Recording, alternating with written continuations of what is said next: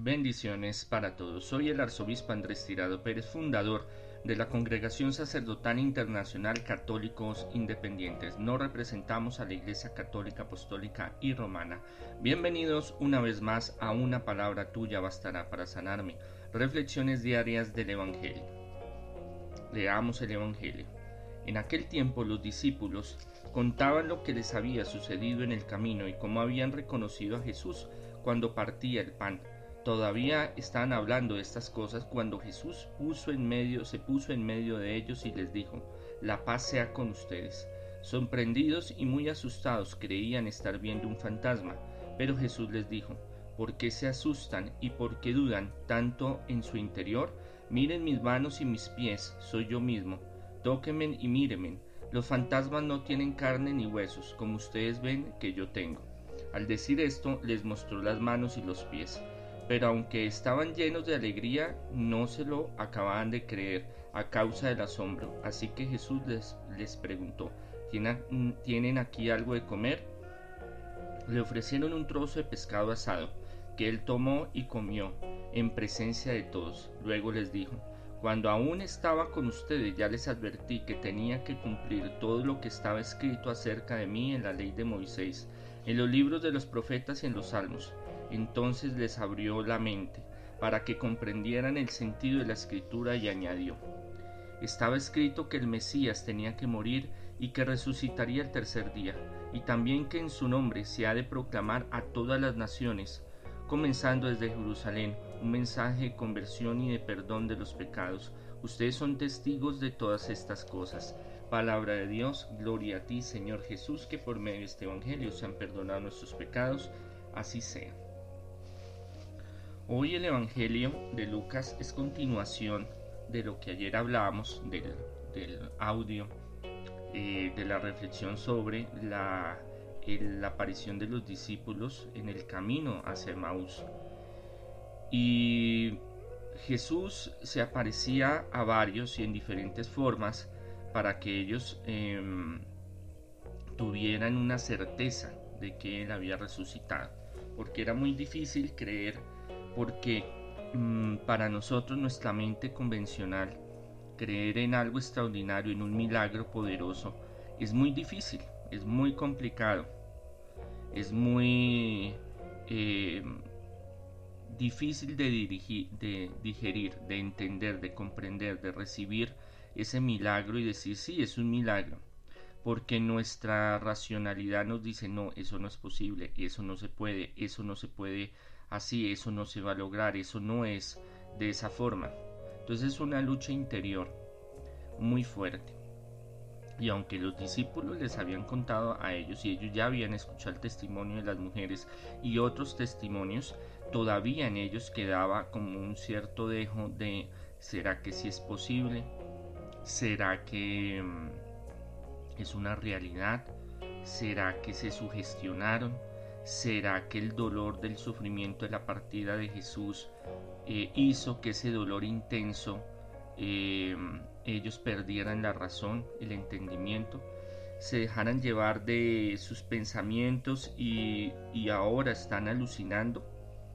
Porque la alucinación es ver, sentir, oír, eh, como en otra dimensión, en un mundo paralelo, podríamos hablarlo de esa forma que las cosas están sucediendo de forma real, que todo lo que usted está viendo, sintiendo, escuchando es real, pero en, al investigar o al ver la razón no lo es. Y eso ocurre en una persona, pero ya cuando ocurre en, en varias personas, pues ya queda como, como el cuestionamiento. Es cuando hay, yo lo asemejo mucho cuando hay milagros de liberación, de prosperidad, de sanaciones de enfermedades eh, incurables según la ciencia. Cuando ocurre esto, pues obviamente mm, la parte, el razonamiento humano dice, no, eso no es posible, eso no tiene que ser, eso no va a ser así, eso no es eh, lo que sucede, pero sí los hay, hay milagros que suceden. Y Jesús hace el milagro más poderoso que es resucitar.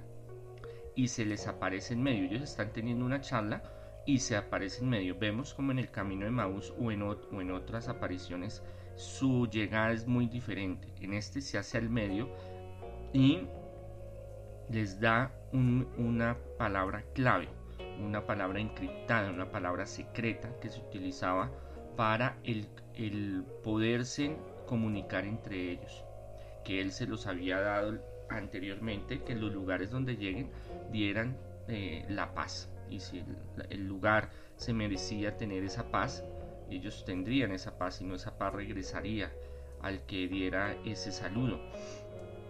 Pero también era una forma que, en el, que en el, más adelante en el cristianismo primitivo, una de las formas secretas de comunicación era con el símbolo de la paz, porque no era un saludo convencional, era un saludo muy específico. Em, no era que no se deseara la paz cuando se llegara a un lugar, pero de esa forma tan específica, tan contundente, solo Jesús lo había delegado a sus apóstoles y a sus discípulos. Inmediatamente, claro, ellos se turban porque no saben que están hablando muy tranquilo y ¡pum! se aparece un fantasma. Pues a cualquiera le da miedo, a cualquiera le da pánico, a cualquiera le da terror, porque todo lo que es desconocido, todo lo que es mágico, lo místico, lo paranormal, nos da miedo, nos da inseguridad porque no sabemos cómo vayamos a reaccionar o qué nos vaya a pasar. Y él em, da ese saludo, que es una clave para que ellos estén tranquilos. Es más, ellos le dicen, no se preocupen, no tengan miedo. Eh, no solo están viendo un fantasma, él sabe perfectamente qué están pensando, qué están hablando, qué siente su corazón y por eso él los tranquiliza y les dice, un fantasma no tiene huesos, ni carne ni huesos.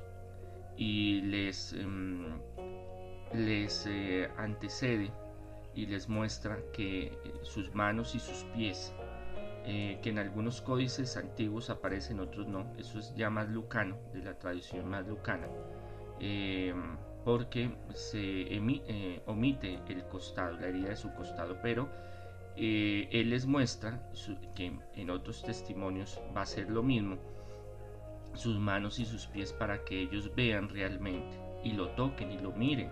Pero sin embargo ellos, eh, aunque sentían felicidad, dice el Evangelio, eh, estaban sorprendidos porque no entendían. Entonces ellos no estaban seguros si era un estado alterado de conciencia, si realmente se enloquecieron, si es una visión, si realmente es el Señor que se materializó. Y es más, les pide algo inusual, en algo que en Jerusalén no, no se acostumbra, pero sí en Galilea, que era el pan, el, pescado eh, seco, el pescado de esta forma, de esta presentación. Entonces eso nos puede situar un poco en el contexto donde estaba Jesús, donde estaban los apóstoles los discípulos en ese momento. Y lo come, le dan eh, este, este pescado seco eh, y él lo consume, dice la escritura. O sea, es otra prueba eh, mm, extraordinaria donde él les muestra que realmente sí encarnó físicamente y es más, el, la mm, proclamación que les hace, el mensaje que les da es rectificando y haciendo una síntesis que hace Juan, que, hace Lucas y que hace Mateo y que hace Marcos también, pero aquí en Lucas la hace, una, la hace muy eh, sintetizada de todo lo que es la tradición del Antiguo Testamento y lo que tenía que ver de la Sagrada Escritura, de lo que se iba a hacer, los profetas, los salmos, los proverbios, el Antiguo Testamento, Moisés, todo, todo, todo era preludio de eh, el Mesías y cómo tenía que manifestarse. Y él eh, les explica en ese momento eh, que él resucitó, que tenía que cumplirse la escritura, que lo que él dijo, él les había advertido, porque les dice claramente ahí en muchos otros pasajes,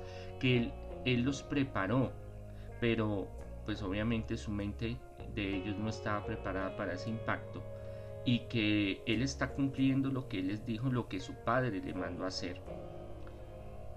Y ellos eh, entienden y comprenden, y hay una, frase que es muy lucana, que se les abrió la mente a esa revelación, a la Sagrada Escritura, porque ellos mm, sí conocían la Sagrada Escritura, pero mm, hay que profundizar mucho en ella para usted poder, eh, aún a las personas que, que saben de teología les queda a veces difícil entender por qué el Antiguo Testamento es el preludio o la antesala o la aproximación o es el, el, mm, escrito profético eh, donde habla el Mesías, porque hay dos o tres o cuatro partes donde sí habla directamente del Mesías, pero no un Mesías salvador de la humanidad como tal, sino más bien un salvador de, Israel como el rey David.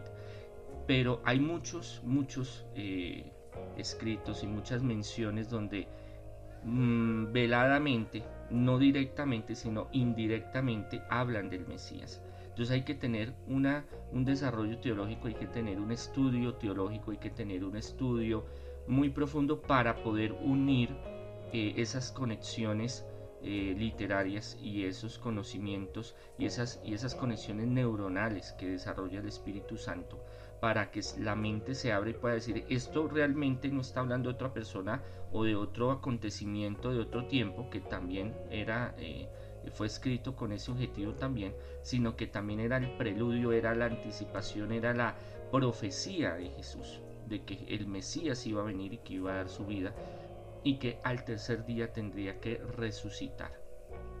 Es algo muy complejo que obviamente hasta que no se estudia a profundidad la Sagrada Escritura y con la unción del Espíritu Santo no se puede llegar a entender o no se ve claramente la venida de Jesús o lo que la Sagrada Escritura habla de Jesús porque si eh, se mira desde, otra, desde otro ángulo, desde otro espectro, no vamos a encontrar esa profecía tan directamente. Entonces, ahí es cuando a ellos se les abre la mente, el Espíritu Santo, Jesús les abre la mente, entienden lo que Jesús les está diciendo de el por qué, el para qué, el cómo, el cómo actuó Jesús, el para qué lo hizo y que los envía. Entonces ahí vienen los mandatos misioneros, ahí los envía a los confines de la tierra a que su mensaje es de amor, de perdón, de misericordia, de restauración de la imagen de Dios en nosotros, empezando por quién? Por Jerusalén. Empezando por el pueblo escogido por Dios. Pero de ahí se proyecta a toda la humanidad. Y ese, en esa proyección a toda la humanidad que Lucas aprovecha para eh, que este mensaje llegue a muchas naciones, sobre todo em, este evangelio que él hace, que él escribe, es proyectado sobre todo a las diásporas, a los grupos judíos eh, que estaban fuera de, eh, de Jerusalén y de los mm, conversos, si los podemos llamar así, o de los nuevos convertidos o los nuevos cristianos primitivos que no solo tenían que ser judíos, sino que se abría la brecha para muchos otros pueblos y otras naciones para que se desarrollara el mensaje de amor y de misericordia y, la iglesia primitiva como tal. Ese mensaje de salvación que Jesús les da, les da ese mandato, em, les transmite ese poder para que sean ellos los misioneros, sean los dispensadores eh, de la gracia de Dios de Jesucristo que ellos van a, continuar la obra de Él. Y para continuar la obra tienen que desarrollar toda una estructura, tienen que desarrollar toda una eh, armazón, tienen que desarrollar toda una proyección, que eso más adelante los apóstoles y los discípulos de los discípulos y las diferentes escuelas de los apóstoles eh, lo van a ir desarrollando. Después llegaría Pablo, después llegaría Lucas, después llegarían muchos otros donde seguirían este trabajo, que con el tiempo llegaría a ser internacional y mundial, como lo conocemos hoy en día. Muchas veces, ¿y cuál es la palabra que podemos nosotros eh, hoy reflexionar? Abrir nuestra mente a la Sagrada Escritura. La Sagrada Escritura no simplemente es para leerla, sino para que nos instruya, para que nos enseñe, para que nos muestre la realidad, nos profetice lo que nos, nos deja el Señor ese mensaje profético de salvación. Y para entenderlo debemos de tener un gran aliado, el Espíritu Santo. Si nosotros no tenemos esa iluminación, por más que estudiemos la Sagrada Escritura como una novela, como un libro eh, semítico, como un libro histórico, como un libro arqueológico, como un libro eh, de mitos y leyendas eh, hebreo, como lo quieran desarrollar, Si no hay esa unción del Espíritu Santo, no se va a entender realmente el mensaje y lo que es el objetivo de Jesús al venir y darnos vida y vida en abundancia. Eso también se traspola, eso también se, se integra en nuestra vida cotidiana. Si nosotros no tenemos esa sabiduría en nuestra mente, si el Espíritu Santo no abre nuestra mente, hay muchos acontecimientos y muchas cosas que vivimos y no las vamos a entender, porque no vamos a entender la voluntad de Dios. Y nos vamos a alejar, nos vamos a apartar, vamos a estar nubilados, dice la Sagrada Escritura, vamos a estar ciegos a la voluntad de Dios, vamos a estar ciegos a ese, a ese mm, manjar, a esa bendición que Dios quiere darnos material y espiritual. ¿Por qué? Porque en, en nuestra vida cotidiana, en nuestras escrituras propias, en nuestra vida, en, todo lo que vivimos diariamente, Dios nos habla, Dios nos enseña, Dios nos muestra, pero nosotros muchas veces somos sordos, ciegos, mudos. Muchas veces estamos inubilados, no vemos lo que el Señor nos quiere enseñar. Y eso hace que nosotros perdamos tiempo, eso hace que perdamos oportunidades, eso hace que nosotros desperdiciemos, desparramemos las bendiciones de Dios y por eso nos alejemos también de Dios y del mensaje renovador, sanador, libertador eh, de Jesucristo.